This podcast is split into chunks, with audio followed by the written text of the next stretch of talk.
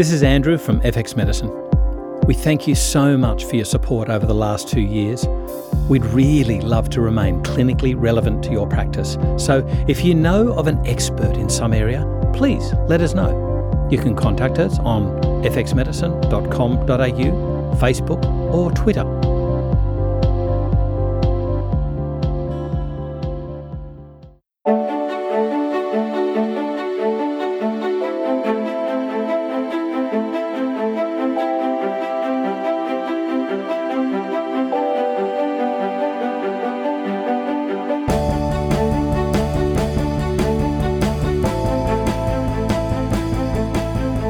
Medicine. I'm Andrew Whitfield Cook. Joining me on the line today is Dr. Nirala Jacobi, a Bachelor of Health Science and naturopath from the USA who graduated from Bastyr University in 1998 with a doctorate in naturopathic medicine. She practiced as a primary care physician in Montana for seven years before arriving in Australia. Nirala is considered one of Australia's leading experts in the natural treatment of small intestinal bacterial overgrowth, or SIBO, a common cause of irritable bowel syndrome. In 2013, she participated in the Delphi panel at the first SIBO Symposium in Portland, Oregon, and will be a presenter at this year's event. She is also the main organiser of the first Australian SIBO Summit held in Melbourne and Sydney in October 2016. Nirala is the medical director for SIBOTest, an online testing and educational service for practitioners. She lectures nationally and internationally about the assessment and treatment of SIBO. Welcome, Nirala. How are you? I'm great. Thanks for having me, Andrew. It's wonderful to be here. Our pleasure. Now, I first have to ask you we're going to be delving into small intestinal bowel overgrowth, what it means, how you can test for it, how we treat it. But I first think we need to go into what is it? Yeah, SIBO is a condition where the normal colonic bacteria has somehow migrated into the small intestine for various reasons. And it's it causes about 60% of IBS is, is considered to be SIBO or suspected to be SIBO. So it's a huge problem for um, a big population subset that has IBS and um, doesn't know that it's an actual bacterial overgrowth and is therefore very treatable. So we're talking about fermentative bacteria that normally reside in the colon migrating up into mm-hmm. the small intestine, yes?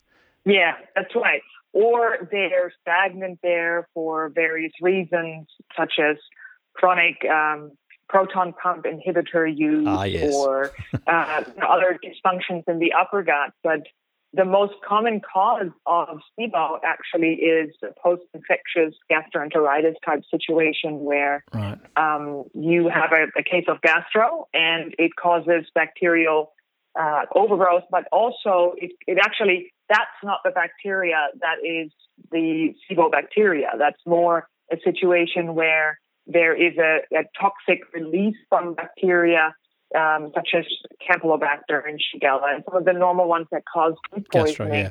And uh, what happens there is that the body, in, its attempt to flush out this uh, toxin called cytolethal distending, distending toxin, actually creates an antibody accidentally to uh, a nerve fiber called vinculin. And what happens is the uh, vinculin is part of the normal motility of the small intestine called the migrating motor complex. Mm-hmm. And so what happens is when you have a situation where you've basically paralyzed the migrating motor complex, then you don't have the normal cleansing wave that sweeps through the small intestine every 90 minutes on an empty stomach. And then you have a situation of bacterial overgrowth um, just normally happening because they're not normally flushed out. But again, it's important to distinguish that they're, it's not that bacteria like Campylobacter or Shigella, which are known pathogens, reside in the small intestine. It's just normal bacteria such as Klebsiella, Proteus, um, Enterobacter, those types of species uh, or, or genuses that we see um, in the small intestine. Nirala, from just what you said there, I've I've got ten different questions firing floating around in my head right now, and I, th- I think the first one I need to know about is what is vinculin. Yeah, so vinculin is um, a membrane cytoskeletal protein that's found um, in the small intestinal wall that's part of the enteric nervous system. And this cytoskeletal protein is really important for the nerves there to stretch out and connect to each other so that this smooth cleansing wave can occur. And that's known as the migrating motor complex. So it's this basically what the migrating motor complex is, is an assurance um, that no residual bacteria remain in the small intestine where they're really damaging. So uh, what happens is a very, very um, sequential wave occurs in the small intestine that's sort of imperceptible to us. Mm. Um, sometimes people, you know, like a growling, hunger growling, that can that's often the migrating motor. Yeah. Yep. And so what happens is it's an autoimmune reaction where the body, in its attempt to to wash out this poison that's um, generated by the bacteria that cause the gastroenteritis um, or, or food poisoning, it creates an, an antibody to vinculin. It mistakenly because there's a there's a component on the toxin of the bacteria that caused the food poisoning that looks very similar to uh, to vinculin. So it's like a, so, a cross reactivity. Yes, exactly. So it's a, it, it's truly a case of mistaken identity. Mm. It, it, attacks the wrong uh, target. Right. And and when you're saying this is implicated in irritable bowel syndrome, so is this talking about the what is is it 40% of irritable bowel syndrome cases that are attributable to an infectious cause? Is that right? Um, well, Dr. Pimentel actually did a study, and and what they found is that the most the most um, common risk factor yeah. for uh, the development of IBS was actually um, gastroenter- a case of gastro, right? So case, case of gastroenteritis or yep. infectious kind of situation that increased your um, the development of post-infectious IBS sevenfold. So that is the most common denominator for huh. a lot of IBS cases. Right. And, and you know, some there's some differences in opinions or or um, also demographics, but about 60 to 70, sometimes more cases of IBS are actually SIBO. So that has a huge implication, obviously, for um, natural healthcare practitioners and GPs because we see so much IBS in our practice. You know, I'm I'm seeing a, a sort of parallel here between the work of um, Professor Alan Ebringer and his work with uh, ankylosing spondylitis and a mm. cross reactivity mm-hmm. with Klebsiella. This is a little different in that it's. Um, I think it's a little different in that it's not the bacteria themselves. It's the po- it's the toxin that they release, yes. right? Right. That causes this the body to um, to to basically create an, an, antibody against that poison, that toxin. But in it, yeah, then causes this kind of cross reactivity. But not, you know, the thing is, Andrew, it's not all cases are have an autoimmune component. Right. You know, we see plenty of people, as I've mentioned, that have been on proton pump inhibitors yeah. for sometimes years yeah. and cause that's one of the most important risk factors for the development of SIBO. Mm. So what about with young people? We're talking about the major thing being gastro. Um, obviously they haven't been on PPIs, heaven forbid, for years, at least not mm-hmm. yet. Um, mm-hmm. yeah, I'll give it I'll give it 20 well, years. actually a lot of kids a lot of kids that I've seen in my practice were early on on PPI. Oh my goodness! Um, with for reflux and for all sorts of um, digestive conditions as as babies, you know, babies that have uh, reflux and stuff. So um, there are, you know, it's not unheard of to have to see children with, on PPI yeah. in your practice. And what about identification of of SIBO? Um, you know, I'm, I would gather that it hasn't reached the Rome criteria yet. Um, so how do you differentiate it mm-hmm. between other GIT disorders?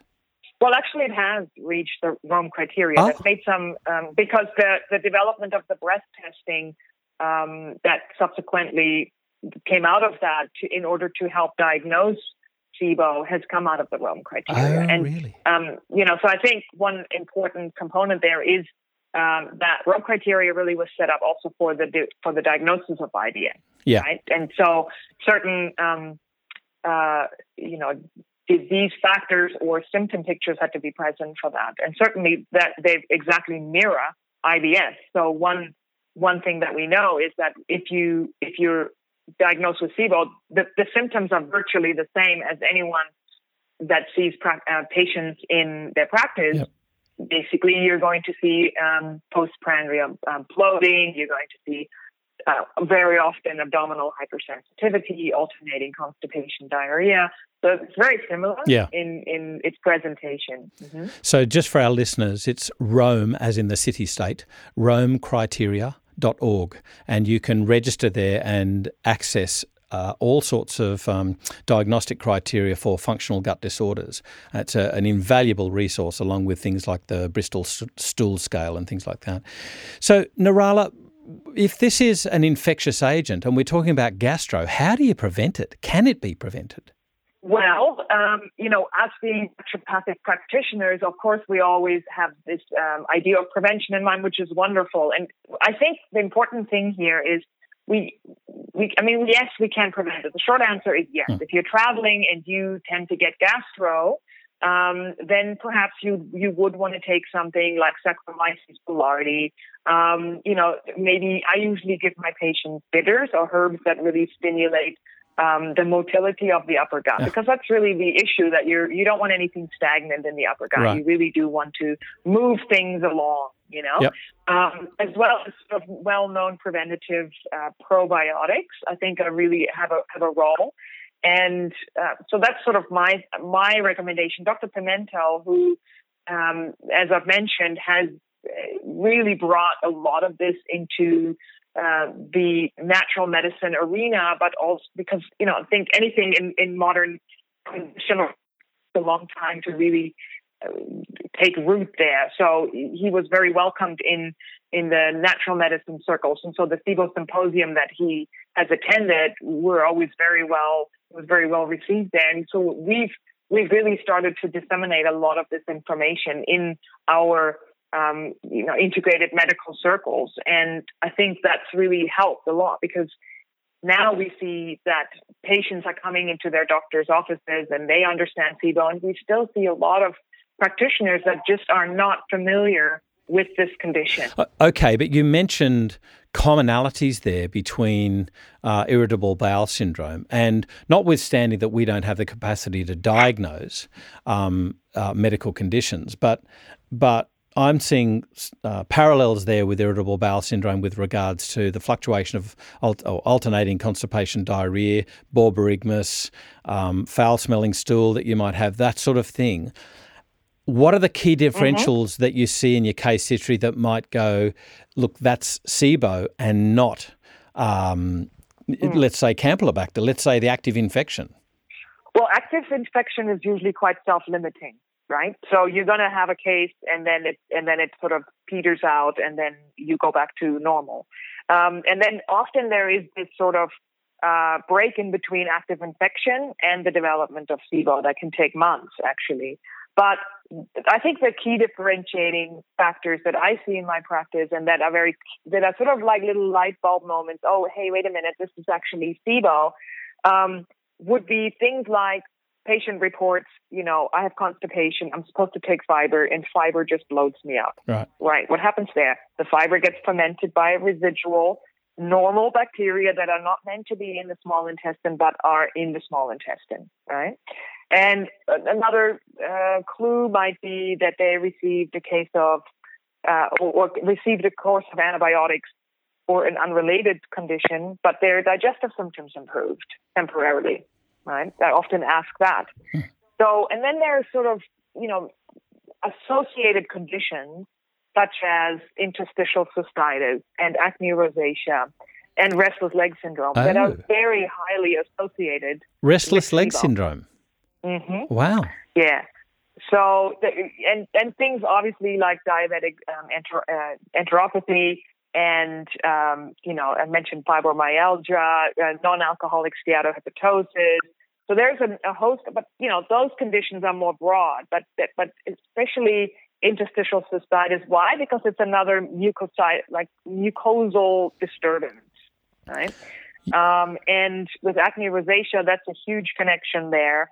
Um, so there, those conditions, I would always specifically ask about digestive disorders. Yep. And and do you have bloating right after meals? How quickly after meals? So those would be more differentiating factors between somebody who has maybe large intestinal dysbiosis where we see bloating that just occurs towards the end of the day. You know, their clothes are fitting a bit uh, tighter at the end of the day. I mean, that's that can just be a functional digestive disorder, mm-hmm. but um, you know, I mean, typically we will see some hypersensitivity and some abdominal pain as well yeah. with SIBO. Yeah. Um, okay, so how would you test then for SIBO versus, let's go back to IBS? How would you differentiate between mm. those? It's a really good question because no test is perfect, right? And um, one thing I will say here for practitioners listening, you can't do a stool test and know anything about the small intestine. No. The the, the situation is so vastly different. They're like two different countries. Yeah. It's completely different. Yeah. So sometimes you get little clues on a CDSA or uh, complete digestive stool analysis that you you know that could lead you to think, okay, maybe I should investigate this a little further. But the only really handy tool that I use in my practice and recommend practitioners use is a lactulose breath test and a glucose breath test. Right. And the reason for that is that the bacteria that cause SIBO, again, they're they're normally found in the large intestine. So we'll, we're talking about Aeromonas and Klebsiella and Proteus, and they're they're gas producers, right? They produce when they ferment residual food that's not been swept out um, it, from the small intestine, or because the brush border um, has been damaged, and therefore you don't you lack the enzymes to digest the residual food. They just have a field day with that, right? And in their process of fermentation, they produce hydrogen gas. And hydrogen da- gas is very damaging to the microvilli of the small intestine. So they not only cause damage there, but they also um, cause something called deconjugation of bile acids, and so eventually you're going right. to see, um, you know, issues with malabsorption of essential fatty acids and fat soluble vitamins. But back to testing. So whilst they're doing their fermentation, um, you can actually capture hydrogen gas beautifully on a breath test. Mm-hmm. And how that's done is the patient goes through a period of um, a day. If they're diarrhea dominant, which is usually the case with hydrogen dominant. Um, they, or like let's say alternating patterns. They're not always having just chronic diarrhea, but more of an alternating pattern with diarrhea dominant. They will very often be hydrogen dominant. And so what happens is they fast for a day before the test and then the, um, no, I'm sorry, they fast overnight. Um, but they have a prep diet the day before in an attempt to sort of um, have a bacterial reduction and then they get up in the, ne- the next morning and they do this breath test, which involves drinking um, a lactulose substrate, which causes a, a temporary sort of bloom of the bacteria. Mm. And then they capture their breath every 20 minutes. And then depending on where we see this um, this uh, rise in hydrogen, we can determine if it's in the proximal ileum, if it's in, you know, where we are looking at in the small intestine. So it's really, it's a great useful tool. It's not 100% accurate, right? It's, no, no test is 100% accurate. Yeah. um, I'll also say that the other bacteria that often is present in SIBO is called Methanobrevibacter smithii, which is not really a bacteria per se. It's in a whole different class in and of itself. It's in a class called Archaea, which yep. include a lot of the thermophiles. You know, these are bacteria that really love extreme environments. And they're also, you know, uh, I mean, years ago, we, we've known about Methanobrevibacter smithii in its role as an obesogen because it's so effective in extracting calories from food.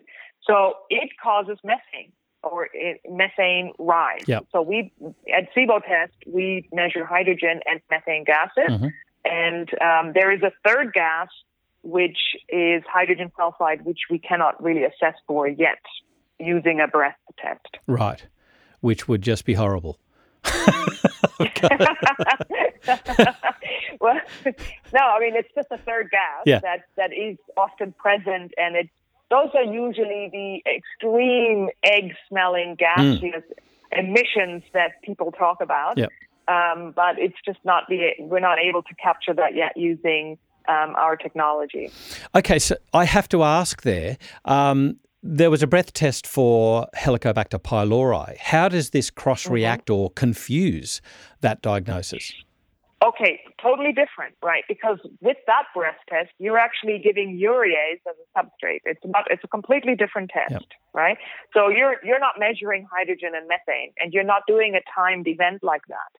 So even though it's still a breath test, but it's not that breath test. It's a completely different focus. Right, and and so you mentioned that the Rome criteria has taken this up now, and it, and it's really gaining ground where is the body of evidence leaning to now? Like, uh, like, what are we looking at here? Well, first of all, as you know, I mean, even at the last um, Bioceuticals Research Symposium, which was really fantastic. I mean, all the speakers, it's in all of our sort of consciousness now that the microbiome and bacterial um, involvement in pretty much every physiological function in the human body. It's just this incredible excitement right now in medicine, I feel, that we are starting to really understand some really fundamental um, issues with the microbiome. Mm. And so that's, that's, having said that, that's really exciting. Yeah. What the issue is with SIBO, and there is still a lot of, um, there's not a lot of agreement across the board in terms of standardization of the test, sure. right? So there there are, but there's a huge body of of evidence in terms of studies and research. Research is everything from stunted growth in children to the development of gallstone to as it relates to SIBO, mm. right? Um, so there's a huge amount of research that's really um, gone into uh, looking at SIBO and because IBS has been around for you know for quite some time and without much uh, without many tools that that conventional medicine really has to offer mm. for IBS sufferers. Yeah. So I think there is that's really the impetus behind that because it's such a prevalent condition that we are seeing a lot of research going into SIBO. So I think we're going to get more information as time goes on. But there are there is just there is not really a standardization. But of course, we uh, we know the general framework of timing of the test and the substrates to use and the grams to, of of the substrate and all of that. And there is some consensus, you know, about using lactulose breath test only versus um, lactulose and glucose, glucose um, in in succession. Yeah. You never use them together. Yeah. And then there are other schools of thought that really um, are completely against the lactulose breath test alone and only think of that as, a, as an assessment for motility. But I think generally speaking, um, you know, there, I think it's a really useful test for practitioners to um, to give them some guiding, guidance as to okay, is this SIBO? Because SIBO is really a different condition from large intestinal dysbiosis mm-hmm. or um, even just candida. Although very often with SIBO, you can have SIFO, which is small intestine fungal overgrowth, right? Oh. So those two conditions often occur together. Right. The area of the mycobiome is just just mm-hmm. starting to sort of see on the horizon of research now. What I think is interesting is um, when you see uh, such eminent scientists as uh, Dr. Alessio Fasano, who's working in standard gastroenterology, pediatric gastroenterology, uh, and he's oh. famed for his, for his work with um, celiac disease and wheat sensitivity and non-gluten wheat um, non-gluten wheat sensitivity. Um, when he starts to mention things like SIBO, that's when you start to take notice. And I, I, had a really interesting interview with him at the symposium, and he was talking about it. And I was going, "Wow, so this is this is mm. bigger than what I thought it was for sure. yeah, no, I listened to your podcast. If it was the one that you recently did, mm. it was a great interview. Ah, and oh, I awesome. have a huge amount of respect for Dr. Fasano. I think he's, you know, I, I had respect for anyone that goes out on a limb and, and, and is curious yeah. and, and like and really follows that because a lot of those scientists are, are they they cop a huge amount of flack initially. Yeah. You know, when they put when they put forth their theory, yeah. and I think and one really fascinating um, part of that, of course, was where he talked about that there are really two conditions uh, where we see the release of zonulin, and one of them is SIBO. So for me, that just cemented the fact that me as a as a clinician, um, I'm going to invest. If, if I see somebody with um, systemic symptoms, perhaps that's generated by the digestive tract, I'm going to be thinking about testing for SIBO and I'm going to be think- thinking about testing for zonulin. Mm. Um, and and the connection and, between leaky gut and and SIBO is very well established. Yeah. So this is the thing: is like, what do you test for, and what how does that change your treatment plan? Um, I, uh, I, I, think I will dub Dr. Alessio Fasano the god of the gut, but uh, I, well, I wouldn't go that far. um, I think he's the god of zonulin for sure. Uh, but I think there's a lot. There's it's a multi a deity ruled kingdom, I think, or or you know, or a place because there's a, lot of amazing people that have done so much amazing work. But you know, I mean, back to the testing. The reason why you would test for people, because this is I get this question actually a lot from practitioners, because you know I do a lot of webinars and I do a lot of master classes around this. And the, one of the common questions is, why don't I just treat for it, right? I mean, if I think it's SIBO, why wouldn't I just treat for yeah. it? Treat it and then see if it resolves but the problem here is that if you just treat it without really understanding, um, A, is it methane dominant? Um, B, is it sort of a combination of hydrogen and methane? What's really going on? And, and C, how high are those gas levels? Right. right?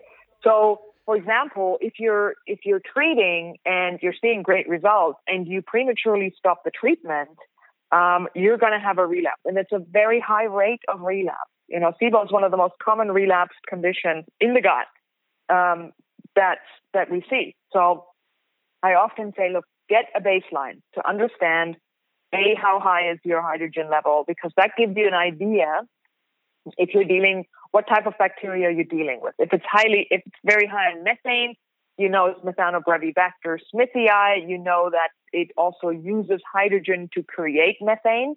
And so it gives you treatment guidelines because you're going to treat it, you're going to use different um, antimicrobials for methane producing bacteria, I mean, for, for this condition than you would for hydrogen dominant SIBO. So it's a really different condition that requires different treatment. So we really need to be testing a baseline before treatment uh, to aid in your uh, dare I say the word diagnosis, naturopathic diagnosis, whatever. Um, yes. And then you need to assessment, be an yes. assessment. Thank you. And then we need to be doing a what are you talking about? Three month uh, during treatment or three months post treatment? Yeah. Yep. I look at it in terms of um, a protocol, mm. right? So I've developed a, and this has just come out of, um, you know, one of my uh, mentors or, or, people that I really want to give a lot of credit for is Dr. Allison Siebecker. And Dr. Siebecker is a naturopathic colleague, another naturopathic doctor from the U.S. who, um, you know, I remember, and you and you asked me where, how, you know, how did I get into this? Well, actually, it wasn't because I read Dr. Pimentel's book initially. It was really that I came, I went to um, the American Association of Naturopathic Physicians conference. I think it was 2011 or so, or maybe even 2010, and listened to her talk about SIBO. And I was just dumbfounded. I was just like, why did I? Why have I never heard about this? Um, and so that really is what started the the journey for me. And I think in retrospect, I was sort of like, you know, I mean, we all have patients that get better without treatment and then there's just a subset that just doesn't. Yeah. And we're actually seeing more and more of these really kind of difficult cases. And I think those, a lot of those cases that you think are gut related and they're, you think maybe they're candida or just simple dysbiosis and they just don't get better. I think a lot of those are SIBO. Yeah. So that is what sort of started it all for me. And she's been really instrumental in bringing that also to our attention in terms of the integrative medicine um, community. And uh, she's on a lot of podcasts, a lot of web uh, web uh, and she is the author of the. Um, she's just actually writing a book, natural treatment of SIBO, that we're all um, anticipating, and she has a website called SIBOinfo.com. So there's a lot of information there. But get, getting back to treatment, so really there's two types of antimicrobials, right? So you have your conventional antimicrobial um, if you are, have a hydrogen dominant SIBO case uh, and you happen to be a GP, then you might want to consider using um, a course of rifaximin or Xifaxan, which is an antibiotic that I actually think is a very good antibiotic because it's a biosoluble antibiotic and therefore does not, we don't see this type of dysbiosis that we typically see with other water soluble or broad spectrum types of antibiotics. So it's a fairly safe antibiotic that's that's really effective for killing off hydrogen um, uh, producing bacteria. And for methane, conventional medicine isn't all. I, I, mean, yes, there is an antibiotic called neomycin, and that's often used in conjunction with rifaximin, but we don't see the the results with that. And it's actually much harder to treat Methanobrevibacter smithii infections. So what we do then um, herbally, we have a huge plethora of, of herbal of our herbal repertoire um, that that's really effective in treating um, SIBO. And so for your hydrogen producers, you, you can use berberine containing herbs such as Oregon grape or um, golden seal or um, coptis or phellodendron. So it's really like, you know, huge amount of, of, of herbal pharmacopoeia there that's very effective. Um, and then also um, pomegranate and manuka and horopito. Um, and so what I love about herbs is that you can really tailor it to every yeah. patient. If yeah. you think that patient has SIFO and SIBO, you can really beautifully combine something. And there's a lot of products on the market um, that that are very effective in treating it, it, herbally. And there was actually a study done by John by Dr. Mullin in Johns Hopkins University that that clearly demonstrated that herbs are as effective as rifaximin. Now, when we talk about methano uh, brevibacter smithii, or just let's say methane dominant SIBO, which is typically constipation dominant, right? So studies have been done where animals were infused with methane gas and and every single animal became constipated with the infusion of methane gas. So we know it's terribly constipating. And the what we have in our armamentarium is um, garlic and oregano oil and uh, cinnamon and things like that. So there, I think uh, natural medicine really shines. Personally, I just I think that this is really where we where we do shine in the treatment of digestive disorders. So, and what I've then also created is um, the biphasic diet approach because what we know is that um, bacteria and and and archaea, well, not so much archaea, but the bacteria that produce hydrogen love to ferment fibers, and this is where the FODMAP diet really comes in very handy. But as you and I know, the FODMAP diet is not meant to be used long term, right? Because what, what are we doing? We're starving other bacteria as well. So the FODMAP diet is really designed to stop the fermentation yeah. process yeah. by these bacteria, right? But we want to have a, a, beginning and an end because we need to also feed other bacteria that that that really thrive on these fibers, and fiber is very healthy, as we know. But so what we do is um, I've created this what we what I call the biphasic diet, and it really should be called the triphasic diet because the biphasic diet is phase one is where I basically, you know, let's let's say that a patient comes to me and I think that I've tested them for SIBO. Yes, they have SIBO. So I start them off with a month on just extremely low FODMAPs.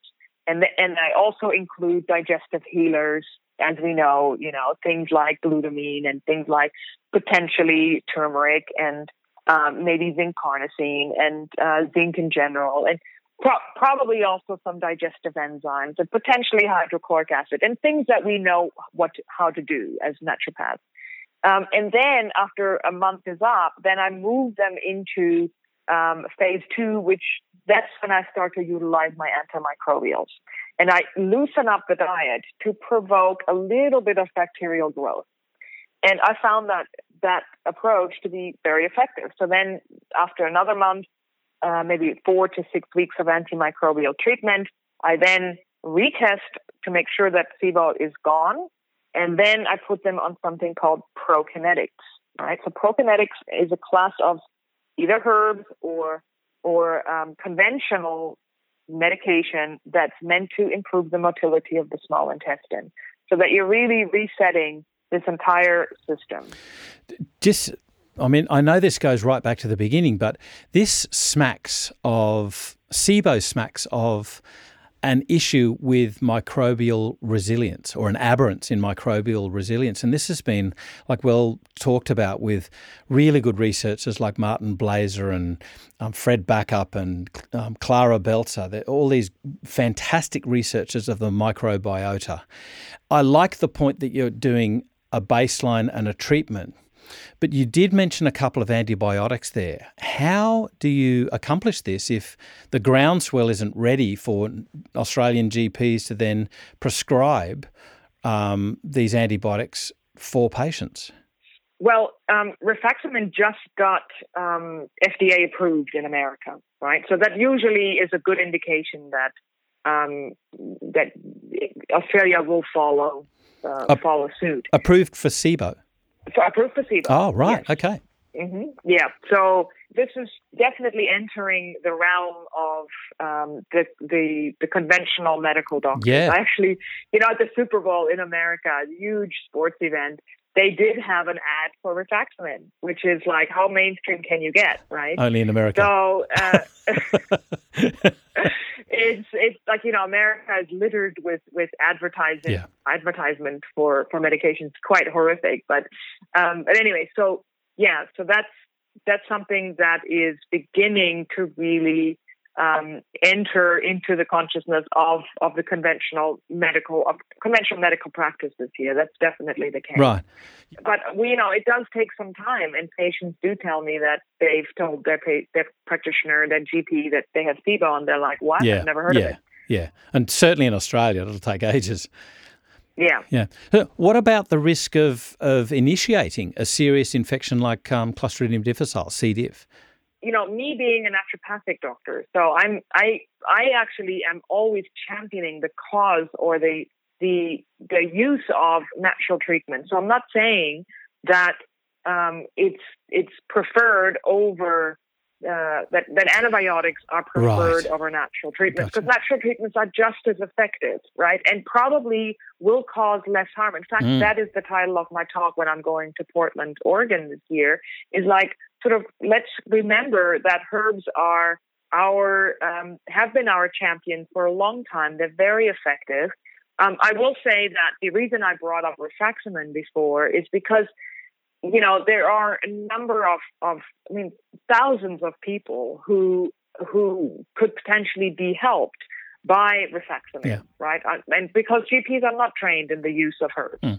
Um, so that was my reason for bringing Yeah. up conventional treatment because it it is really um, very very helpful. And I personally, um, from what I understand rifaximin to be, I understand it to be an, an antibiotic that does not cause the typical dysbiosis and C. C. difficile that we see Mm. um, with broad spectrum antibiotics. Right. Oh, so it's a narrow spectrum. Well, it's a it's a it's a different class of antibiotic. You know, it, it actually gets dissolved in bile and therefore is only active in the small intestine. By the time it reaches the large intestine, it's ineffective. Right. Gotcha. So it's it doesn't cause that. And Gotcha. I sound like an ad for rifaximin when I really want to be an ad for herbs, right? So No, but Uh, but the, but so these are salient points, and, and practitioners need to Mm. know them. So, I mean, I think that's a really good point to know that you know Yeah. it's basically um, done with by the time it reaches the the huge fermentative bowl yeah. of the of the colon. So, Yeah, and I will say though that um, you know on my website sibotest.com, any practitioner can can uh, you know create a free account and and listen to a 90 minute webinar as to what is SIBO because I would never recommend anyone to just willy nilly treat um, SIBO even with rifaximin Mm. because the recurrence rate is just too high and it's not worth it, right? So it's not that you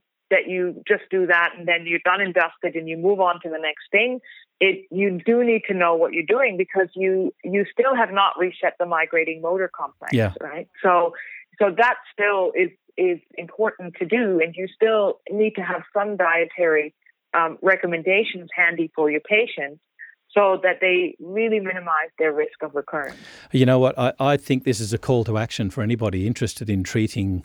I've got to say, any functional gut disorder to know at least when it's SIBO or SIBO and when it's not Mhm. is they need to a Mhm. log into your website.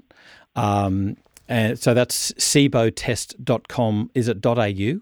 Yeah, so SIBOtest.com is our um, online testing service, and we are we really pride ourselves to be there for the practitioner. We have a lot of free educational resources because we really want to further the cause. We also have an online database that's searchable by any patient for a SIBO treating practitioner near them.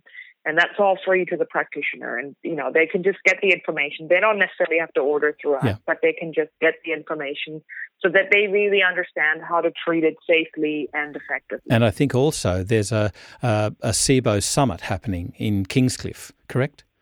No, the, the Kingscliff one, you're getting it confused with the Australian Naturopathic Summit. Whoops. That's in Kingscliff. Um, the SIBO Summit is, um, I'm actually very excited about this summit. It's the first SIBO Summit in Australia. It's in Melbourne on October 8th to, um, and um, in Sydney October 10th. And it's myself, Dr. Siebecker, and Dr. Jason Hawrelak, who is certainly an undisputed expert in pre and probiotic use in Australia. And he, he's uh, quite well known here as well. So it's this very well rounded approach to um, to how to really uh, get a good handle on how to treat your patient. Additionally, we have some guest speakers, and one of those guest speakers is Alyssa Tate, who's a naturopath in Brisbane, who um, does a lot of work with uh, adhesions because we haven't really touched on other risk factors for the development of SIBO. Oh. One of them being adhesions from abdominal surgery, right? Yeah, exactly, or endometriosis and where you create a scar tissue that adheres to the small intestine and creates sort of like a kink in the garden hose mm. type of situation where it's not the motility is really impaired. And she um, will be talking about treatment of adhesions, and she is just fantastic. I've sent a lot of my patients to her for um, working to loosen these restrictions with really great results. So I'm excited to have her present at the summit as well. And you can, if people are interested, they can just go to sibotest.com. There's a lot of information there about the summit. And oh, great. Okay, so that was what I was going to ask: is how can they get in touch to register for the summit? Because I think that's going to be just mm-hmm. mandatory for for naturopaths to attend. Has anybody looked at possible changes in the mucosal composition of the small versus the large bowel? Because there seems to be in the small bowel sort of one let let me say layer, whereas in the um, in the large bowel there appears appears to be two layers, a, a, certainly a more robust mm-hmm. layer, as well as the quite liquid mm-hmm. or fluid layer. So, it, does there appear to be any changes in the composition uh, composition of that mucus layers? Well, what we do know is that um, the changes that occur uh, in when people have developed SIBO are very much um, related to the to the damage caused by the hmm. gases. Right, so the gases themselves are damaging to the microvilli. So these are the little villi on top of the villi. Yeah. So where we see real issues with malabsorption, particularly with B12 and folic acid, zinc, and magnesium, um, as well as essential fatty acids due to this deconjugation of bile acids. That's another cause. Uh, so we know that that happens, and we also know that zonulin is released in bad cases of SIBO. So I would say that there are definite changes um, that that are indicative of SIBO. Whether or not um, this this there, there, are any others, I'm not aware of that. I wouldn't be surprised, but I'm not aware of anything else specifically other than the damage that it causes. And you know, the other thing about that is that we see actually a huge uh, release of of interleukin six and um, twelve and other sort of inflammatory cytokines that are uh, undoubtedly involved in in what we think of as sort of systemic clues to to SIBO, and that would be fibromyalgia, as I've mentioned, and and other uh, conditions where where inflammatory cytokines are often present. So there's this interplay between systemic and local situation uh, as it relates to the mucosa that we don't fully understand yet, but it's it's we're seeing it sort of en masse with with things like autoimmunity. And there's, like I said initially when we began this interview, that there's this, tremendous excitement that I think you and I, as as as you know, sort of holistic practitioners, have have known about for a long time, and our profession has known about this for a long time. But to actually see this um, really come out in research is just a tremendously exciting time for us. Just so one question before we wrap up. Nirala, there's, I mean, there's there's so many questions I need to ask, and, and we just have run out of time. But I'm just wondering, you said that SIBO could result in the release of zonulin, and I'm wondering if this might be that that answer um, for those patients that suffer from a non gluten wheat sensitivity, where it's not reacting specifically to the gluten, but they still are sensitive to wheat? Yeah, like I'm, I'm not entirely sure. I cannot answer that um, definitively, but you know there are other subsets um, of of proteins that are non gluten related. So this is more like wheat germ agglutinin. Yeah. And what I understand wheat germ agglutinin to do is more sort of like a, you know, I mean, I can't really intelligently talk about that because I'm not entirely sure. Mm. But the way I understand it is that it does more like sort of a direct damage to the intestinal lining. Right. So there is still there's still like a like a damage, but that doesn't result in zonulin release because you can have all sorts of reactions that are not necessarily related to zonulin, right. right? So what I would expect to see then with with any condition that that has zonulin release as part of it, um, that we would see some systemic symptoms as a result of absorption of things that aren't meant to be absorbed. And for those listeners who are who don't who maybe not follow us, but zonulin is um, is a really integral part of keeping the tight junctions tight. So in between uh, gastrointestinal cells, so that we don't have any uh, anything absorbed into the body that's foreign. So when that gets damaged, we we start to see sort of per- intestinal permeability and leaky gut, and then we start to see a host of problems associated with that, involving the immune system and um, LPS absorption and all sorts of things that that can cause damage. So I can't really you know, I don't feel qualified to answer that for sure because I have not come across that as as as the cause for symptoms in a non-gluten wheat sensitivity. I really think that all practitioners out there need to log on to SIBOtest.com and they need to register and download the free information that you have to offer, Nirala. But I think also that it's it should be mandatory for all Australian practitioners to attend the SIBO Summit in October. I think it's going to be invaluable for their practices. Yeah, it's it's a really great time to be involved in anything related to the to you know to the digestive tract because I feel like in some in some way we're being vindicated. You know, we've been talking about this for um, for a long time, and, and we didn't have a name for it. We didn't know it was SIBO. But um, I think that naturopathic medicine or any kind of um, holistic approach to to SIBO and other digestive disorders, um, really, it's very timely. It's really important that we step up and we become very well versed in this condition so that we can not just help as many people as possible, but also that that we, you know, showcase what what's in an, in our sort of natural um, armamentarium. You know, so I'm really excited to to uh, be able to offer this to people and to also see where all this research goes. It's just fascinating. Mm. Dr. Nirala Jacobi, thank you so much for joining us on FX Medicine today. Thanks so much, Andrew. This is FX Medicine, and I'm Andrew Whitfield Cook.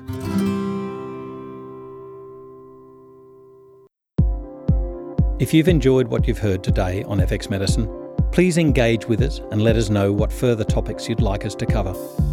You can get in contact with us through our website fxmedicine.com.au or look for FX Medicine in your favourite social media platform. You can also rate and review us on iTunes, and we'd really like to thank those who have already rated us. It's through your continued support that enables us to bring you current complex and relevant topics to enhance your practice of natural medicine.